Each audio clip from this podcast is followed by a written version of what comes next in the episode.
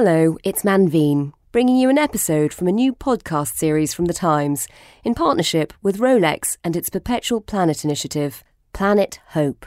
In this series, Adam Vaughan, the environment editor for The Times, asks why our planet is changing so rapidly and meets leading experts from around the world who are trying to turn the tide. Through its Perpetual Planet initiative, Rolex supports individuals and organisations who go above and beyond to safeguard and preserve our planet for the next generation.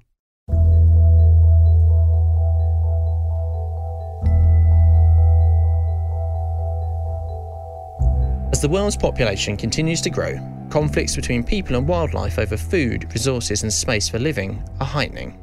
Take India, for example, the country home to more than an eighth of the world population. Only 5% of its terrain is reserved for nature, but the country has 70% of the world's tigers and half of its Asian elephant population.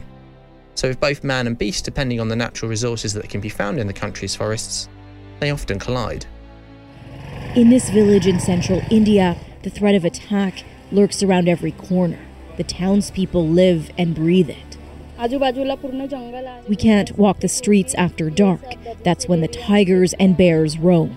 Maya Kiretkar has seen tigers up close and still shudders at the thought. She knows many others have died. India's last official count of the tiger population in 2018 found that it had doubled in a little over 10 years when the government began its conservation efforts. But with the big cats still considered an endangered species, and with their natural habitats shrinking, will the number of human animal conflicts continue to increase? I was walking with four people from my team, and we happened to be walking up a hill, and we had, you know, at one point, one of us spotted some scrape marks that looked very fresh, and we said, okay, there is a, some carnivore around here.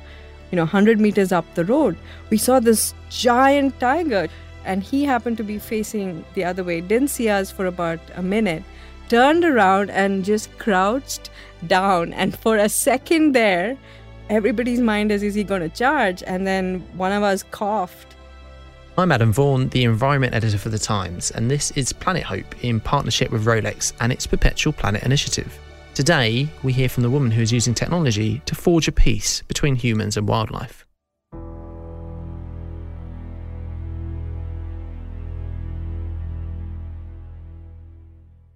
In this episode, we're connecting to Bangalore in India. With a population of 11 million, Bangalore is the capital of India's southern Karnataka state. Known for being the centre of India's high tech industry, the city is often referred to as the Silicon Valley of India. But despite its sprawling urban landscape and advances in tech, the city sits on the very edge of some pretty impressive parks. Just 22 kilometres to the south of Bangalore city centre you'll find a 25,000 acre national park called Bannerghatta, home to mammals such as the Indian leopard, sloth bear, golden jackal, wild boar, tigers, and more. And that's just one of eight national parks that sits just outside the bustling city, allowing for an increasing amount of human wildlife interaction, the vast majority sadly ending up in conflict. But hope for peace between humans and animals in India is not lost. Hi, I'm Dr. Krithi Karanth. I'm a scientist, conservationist, explorer and storyteller. I run a 39 year old conservation NGO in India called the Center for Wildlife Studies. Krithi's research in India and Asia spans 20 plus years and encompasses many issues in human dimensions of wildlife conservation. Krithi's entire life has been devoted to finding peace between animals and people within India, and the projects that she has developed have been life changing to hundreds of communities. But before she tells me more about the revolutionary wildlife conservation projects she's working on, I asked her how many wildlife attacks has India seen in recent years. We have over a hundred thousand incidents reported to the government for which uh, some form of ex gratia compensation uh, is paid out.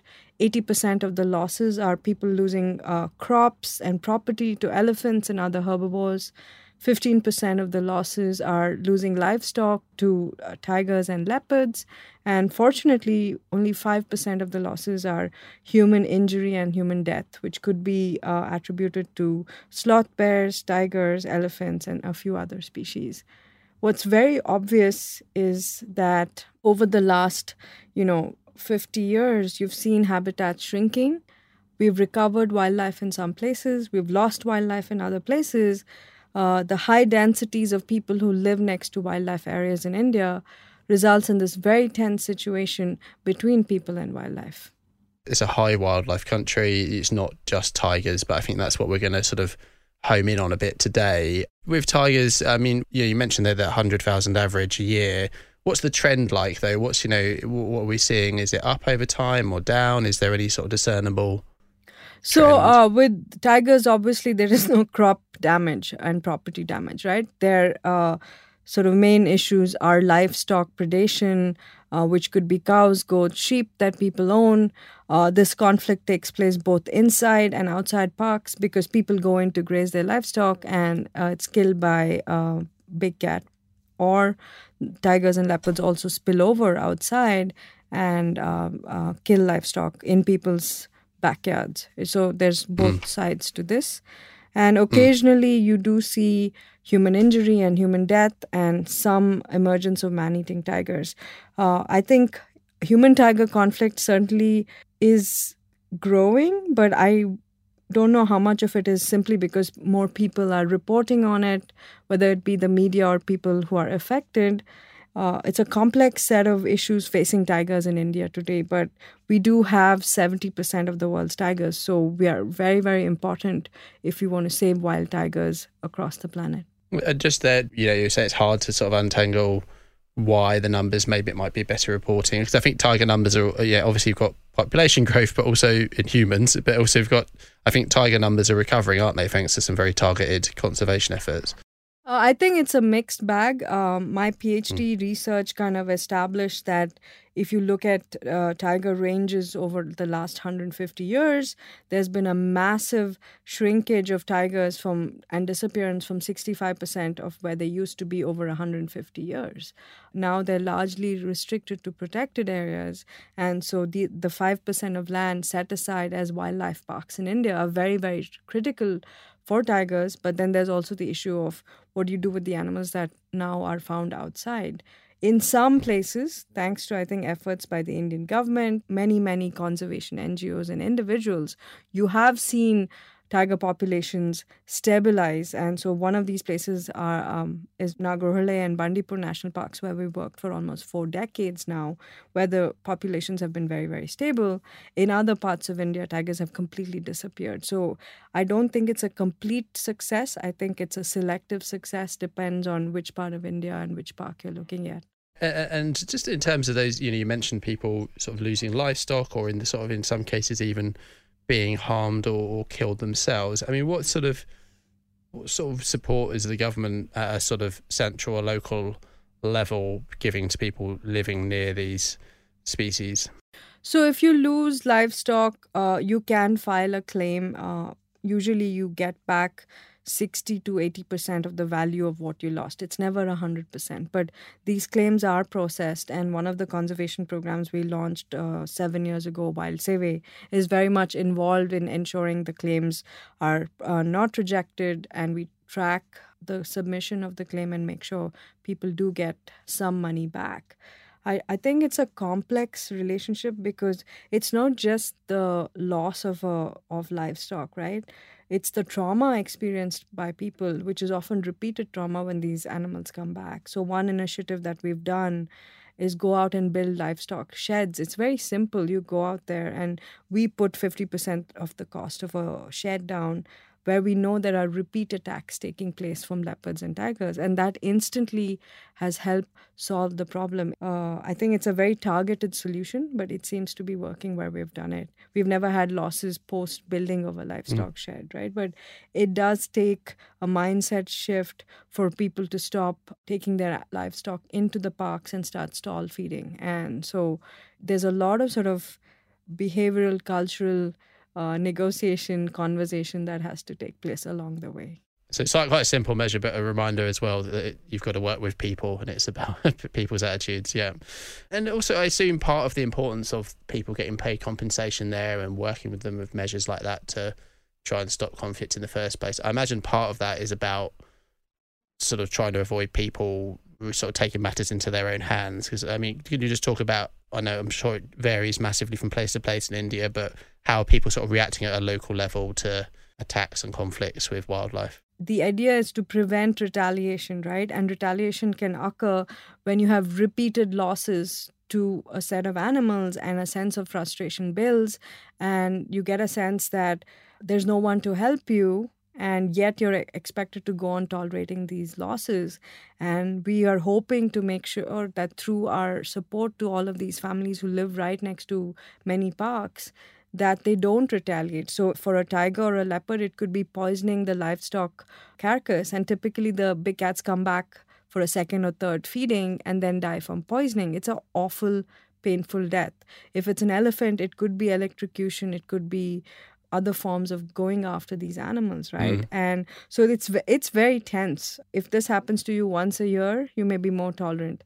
But we've come across families where this has happened 70 times a year and any urban person would be shocked at the level of sort of non-retaliation and tolerance that a lot of people in rural india uh, display. But I think this is what makes India special and India different because despite all of the pressures, both from growth and development and high densities of people, there is this inherent recognition that we have to share space and resources with other life forms. It's when things get bad that you see the retaliation. Where, where do you think that tolerance stems from? You know, you're saying that's a sort of special spirit in, in, in India. I think it's a combination of factors, uh, which is, uh, I think, partly religion, partly culture. Uh, we've always had uh, animistic religions in India. You actually have 3 million gods. Many of these gods take different animal forms. Mm-hmm. What I am concerned about is um, as we become more homogenized, and part of global society, this appreciation of how unique each of mm. our cultures are is very quickly disappearing. And with that, this connection to animals and connection to nature also disappearing. I want to sort of go back in time a bit, Krithi, to um, your sort of childhood. I mean, can you remember the first time you saw a tiger? Can you recall that? Ab- absolutely. Um, I started going to the jungle the second I was potty trained, which was basically a year and a few months old. I happened to see my first tiger with my father and my grandfather. They used to make these cars called ambassadors those days, and my grandfather had this white ambassador that he traveled by road across India with. And I remember, you know, it being five thirty-six in the evening and going down this bumpy road and with my father and grandfather and my father spotted this beautiful tigress just kind of ambling along the side of the road and it's stayed etched in my memory right? And i've had many many many tiger and leopard sightings. It never gets boring. It's equally thrilling that i saw a tiger 3 weeks ago to uh, seeing one you know 42 years ago now right? So I don't count how many tigers I see. Every single one of them bring me absolute joy. And it's not just about tigers for me. Uh, watching elephants, watching most mammals. Uh, I'm not so much a bird person. I'm very much a mammal person. Uh, I just love being outdoors and watching these animals. And there are days where I don't see anything. And just being out there and watching these spectacular landscapes and stunning trees is good enough to refresh and kind of reboot my soul. What's the sort of thrill about tigers, especially? Is it the sort of power, the elegance? I don't know. What is, you know, you mentioned this tigress that you saw. It's very hard to describe. For me, uh, I, I mean, the joy is actually very similar when I see a tiger or a leopard or wild dogs or sloth bears. I think I'm just a large carnivore person. Um, and it's, you know, it's very hard to describe each of these animals are unique and special. I think the important thing is I most often go in with no expectations. Uh, last year, I remember I was walking with four people from my team, and we happened to be walking up a hill, and we had, you know, at one point, one of us spotted some scrape marks that looked very fresh, and we said, okay, there is a, some carnivore around here. Uh, we didn't know if it was a tiger or leopard. You know, 100 meters up the road, we saw this giant tiger just right up on the road. And he happened to be facing the other way, didn't see us for about a minute, turned around and just crouched down. And for a second there, you know, everybody's mind is, is he going to charge? And then one of us coughed And the minute he heard our cough, this cat you know just jumped off the road like a silly house cat and disappeared right but for that one second when he turned around and he crouched you know everybody was like oh shit this is it so i think uh, predators are just thrilling so mm. Yeah, no, no, quite, quite. Um, and I think you're, um, am I right in thinking your, I think your father was a, a, biologist and conservationist who was interested in tigers as well. Do would you credit your sort of interest in them for, to him, or was it just something that sort of developed independently? No, I mean, uh, my dad is known as one of the world's greatest tiger biologists. He hmm. pioneered a lot of very interesting, innovative work on tigers. I do think I was very lucky because he took me out and he just let me be. I don't think neither he nor I expected that I would become a wildlife biologist. I actually, uh, growing up, wanted to be a lawyer or an architect. I had no interest in becoming a wildlife biologist. But I do think there's this sub subliminal 17 years of a childhood spent watching animals does something to your brain uh, and by the time I was in, you know, my early 20s and I had to do research, uh, I came back to India repeatedly designing projects, even though I was studying in the US. And then when I was done studying, made the call to come back home because I just felt this very, very deep connect to my country, to these animals.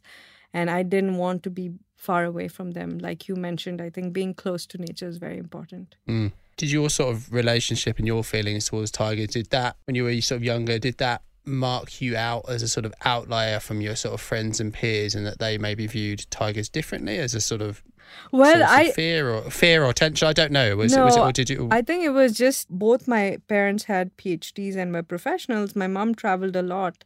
And when she did she would leave me with my dad who often was in the jungle right? So i got to skip school a lot. And i just had kind of had to go along uh, doing weird things with him right? Which was collecting bear poop uh, learning to set up camera traps. We would stay in this lab, which was filled with skulls of gaurs and elephant. And I just kind of assumed this was normal. I don't think I ever traded notes with my friends on whether what I was doing was different. It was, only, I think it was only much later that I realized that I truly had this very strange but very happy childhood. And just to sort of connect, yeah, then with now, I mean, how would you and I'm sure this change is, is, different from place to place within India, but how broadly would you say people's attitudes have changed over time towards tigers in particular since you were younger? So I do think there's a lot more public awareness, interest in wildlife conservation today uh, than there has ever been, right? Uh, part of it fueled by social media and Instagram and all of this. I do think there are more people who care for wildlife. I also think there are more people trying to save wildlife, tigers and beyond. Don't think there are enough people doing this professionally. A lot of this is on the side as volunteers, as something you feel passionate about. So, if you look at the complexity of wildlife conservation issues in India, I definitely feel there should be more people involved. Mm, it's interesting what you said about um, social media because I mean, people might sort of think, well, you know, I don't know, it's sort of like a knee jerk kind of thing for people to say, well, you know, social, what's one of the things that's alienating us from nature and people looking at their screens? But actually, you're saying it's perhaps the opposite. No, I think cameras being easily available, less expensive, mm. accessibility for middle class Indians has certainly gone up, right? So you mm. often mm. find uh, photographers, filmmakers, social media influencers with huge followings of, mm. you know, 2 million, 5 million people, and people are waiting with bated breath for the next picture that they're going to post, right? But mm. our always the hard question is can we get beyond this picture? Go beyond what it takes to save these animals, both from a wildlife biology perspective to a conservation management perspective. And can you push people on that gradient of, I want to go as a tourist and take beautiful pictures to I want to actually do something for a particular animal or a particular place. And that proportion of people, I think, is still very small. Yeah, no, that's interesting going from sort of awareness to action. And I wondered if you could just describe for listeners what Wild Seve is and what you set out to do with it. So, Wild Seve was the first of five conservation programs that I've designed in the last seven years. Having done all of this research on human wildlife conflict, realized that the first And biggest challenge was the fact that people were losing livestock crops, getting injured or killed by animals, and there was deep frustration, and they were unable to get help, even though there was money set aside for this. And so we as simple as we launched a toll free number in 600 villages around two premier parks, uh, Nagarhole and Bandipur in India. And they started to call in. And every time they called, we went. We went within the first 24 to 48 hours. We helped them assess the damage and file the claim. We went if they called us once, we went if they called us a hundred times. And so this over time has built enormous community goodwill because people understand that we come not just for the animals, but we come to help people as well. It may not seem like a huge loss if you're somebody from a city, but uh, a single herd of elephants coming and wiping out your crops could mean you don't get to feed your family for the next six months. A loss of one livestock. I mean, livestock actually function as mobile banks in some way, right? So every animal gone mm. is a you know one a bit of your savings gone, right? And so initially I was not sure whether people would even call. Now the program is in four parks, and soon over time we will grow it and establish it in 12 parks where there's still very high human wildlife conflict the idea also is not for us as an external party and NGO to dispense the funding. There is money set aside by the Indian government. It is just to make sure it gets to people. Is the technology interesting in terms of the way you're reaching people? It's a toll free number and people calling in. Of course, we have a portal where all these calls are logged and tracked, and you know, uh, it's not high tech. It's very, very low tech, but it's responsive tech where it's needed. Yeah, it works. Yeah, and and how many um, people would you estimate you've helped since you began that scheme? Uh, over 10,000 families. Got you. That's huge, right? I think so. I think we could help a lot more people, though. Mm. suppose given the population of India, it gives you a and the population of people living with wildlife being very high as well. Are there sort of estimates for what that sort of figure is for how many people are sort of living cheek by jowl? Several million people live within the first two kilometers of the boundary of a park, and they often bear the brunt of conflict, right? It's the first kilometer from the edge of a park that has the highest conflict, and then it starts to tail off as you go further away. And I suppose the flip side as well is obviously the the impact you're having in terms of helping species. I mean, do you have sort of estimates on how many tigers you might have avoided being killed or? Uh, i do think uh, we are tracking sort of uh, how many retaliatory incidents taking place and they have certainly gone down.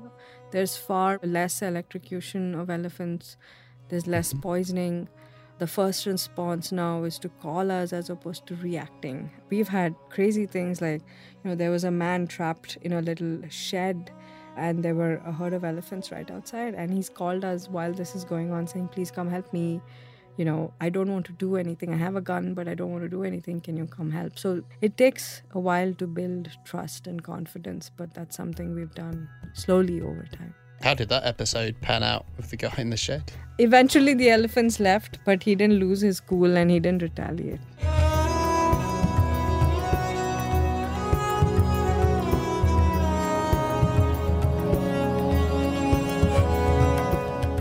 We're talking to the wildlife conservationist Krithi Karanth.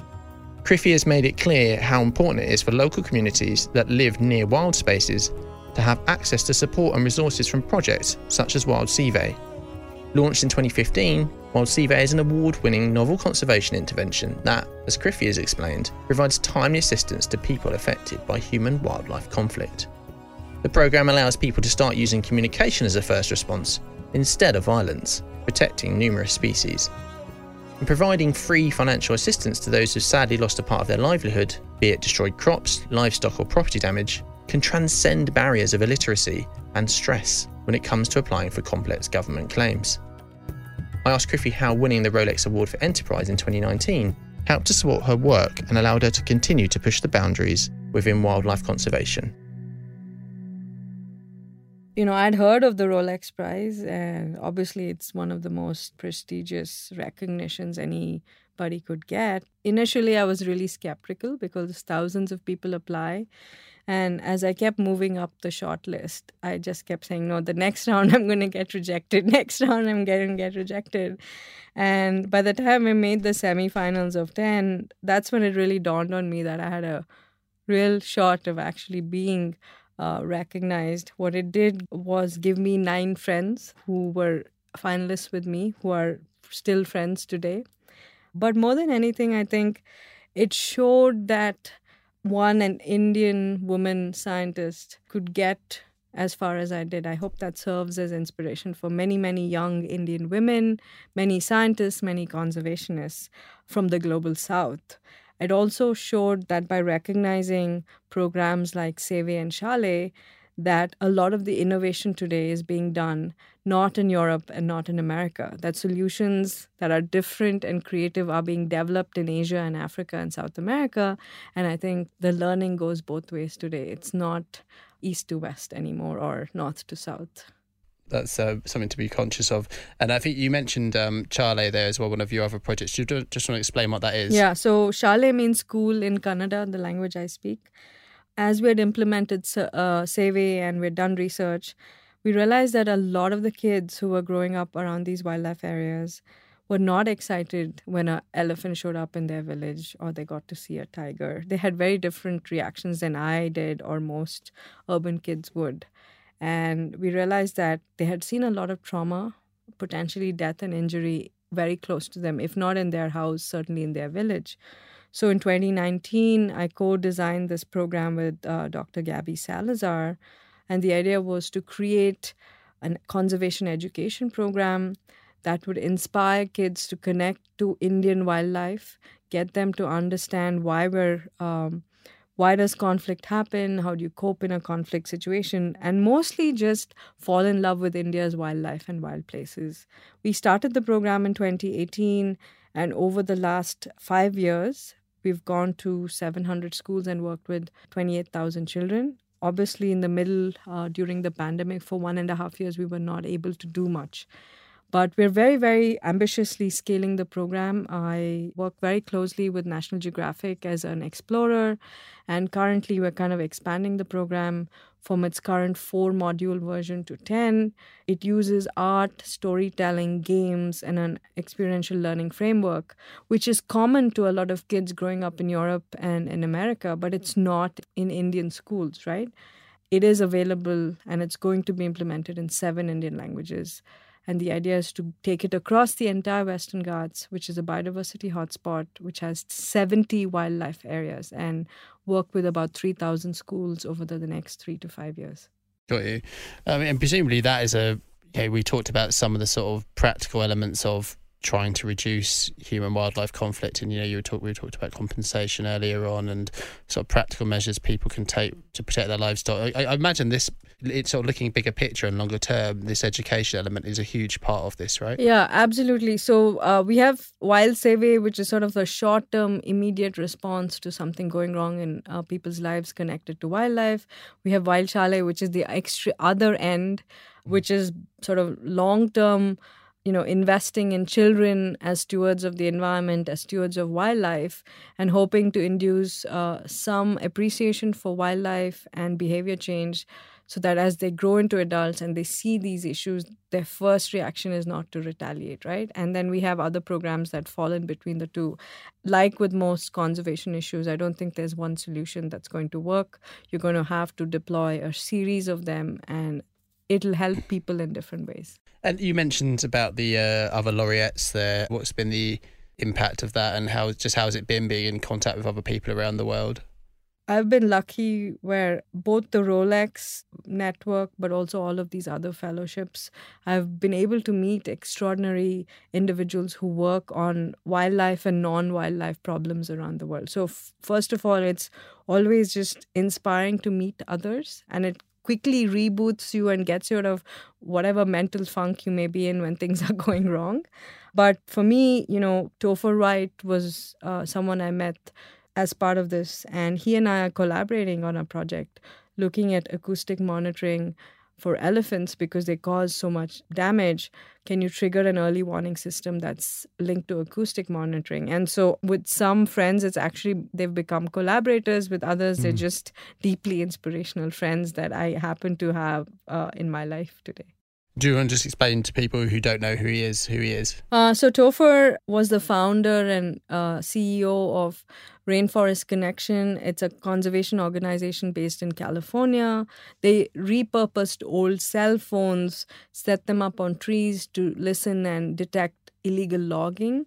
They've done a remarkable job going to 60 other countries around the world. And so when I met him, I said, Can we use the same thing to listen for elephants because elephants make so many interesting noises. Can we then set up an early warning system? So we piloted a project with support from both Rolex and Nat Geo where you know there was no call library for asian elephants so we built the model for african elephants then tested it we ran these devices uh, in different locations and then now we have a call library for asian elephants and they make chirps rumbles trumpets like they have a fascinating vocabulary and uh, acoustic modulation. And so I think it is something where we can now design an early warning system to keep people safe. So if you live on the mm-hmm. edge of a park and these devices are able to listen for elephants coming, they send a message to your cell phone saying, don't step out right now. And that will also help mitigate uh, really severe interactions and loss of life that often happens when people step out. And just to sort of pull together some of the threads we've been talking about, if you're sort of taking stock, how sort of successful would you say your work has been so far in the round? I think it's been successful in the fact that we've innovated simple to very high tech solutions, tested them, showed that they can work in these high wildlife, high conflict contexts. What I would like is for them to scale, not just in India, but be used in other parts in the world, particularly where large animals like elephants, lions, tigers, leopards come into contact with people. So I think we still have a ways to go. What sort of lessons do you think it holds for other parts of the world? You know, how how might it be scaled?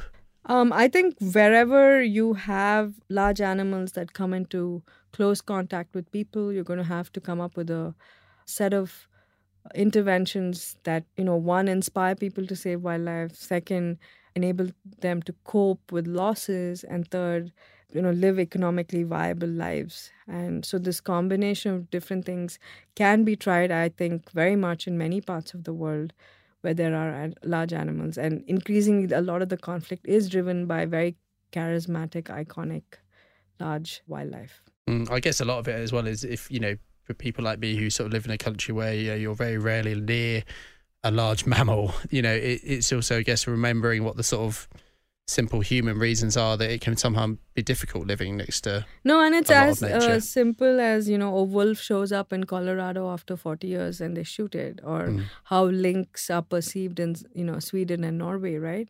So i think there is a cultural difference which is why a lot of these animals have persisted with much higher densities of people in asia and africa. Got you. And if people are listening to this and thinking they like what you do and they'd like to somehow support you what can people do either sort of at a local level in India or elsewhere around the world? So we always look for partnerships that could be in technology, in research. We have over 60 different partnerships with academic uh, universities, think tanks from around the world and other conservation NGOs because that's what allows us to push on the innovation side funding is always needed. I don't think anybody will say no to that. So, always happy to have support for specific programs or the organization as well. And we do have a lot of people who volunteer their time. They volunteer their time by coming and walking with us in the forest, by doing field surveys with us, or even, you know, enabling tech or other kinds of support, storytelling support. So I think there's a wide set of ways people can engage with the Center for Wildlife Studies. In terms of looking forward, how hopeful are you that we can, that in India and perhaps also in other parts of the world, get better at living side by side with wildlife? How hopeful would you say you are? I'm an optimist. I do think wildlife scientists and conservationists now need to collaborate with the external world to design these solutions, uh, we have to start being outward looking rather than inward looking. I do think there are simple solutions that can get to a lot of people.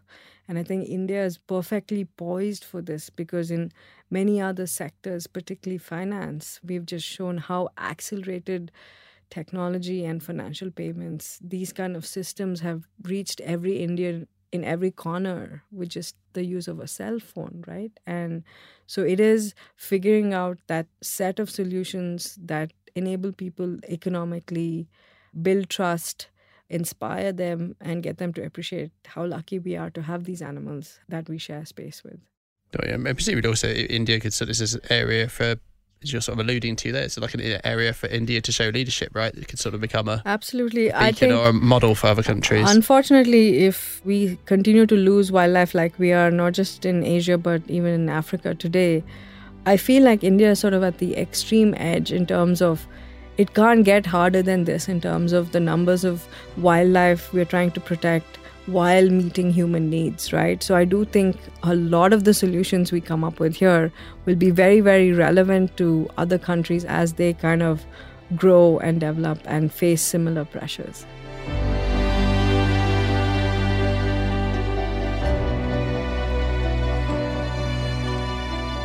You've been listening to Planet Hope with me, Adam Vaughan, and my guest, wildlife and conservationist Krithi Karanth. This podcast has been brought to you by The Times in partnership with Rolex and its Perpetual Planet Initiative. The series producer is Anya Pierce, and the production coordinator is Oliver Adamson.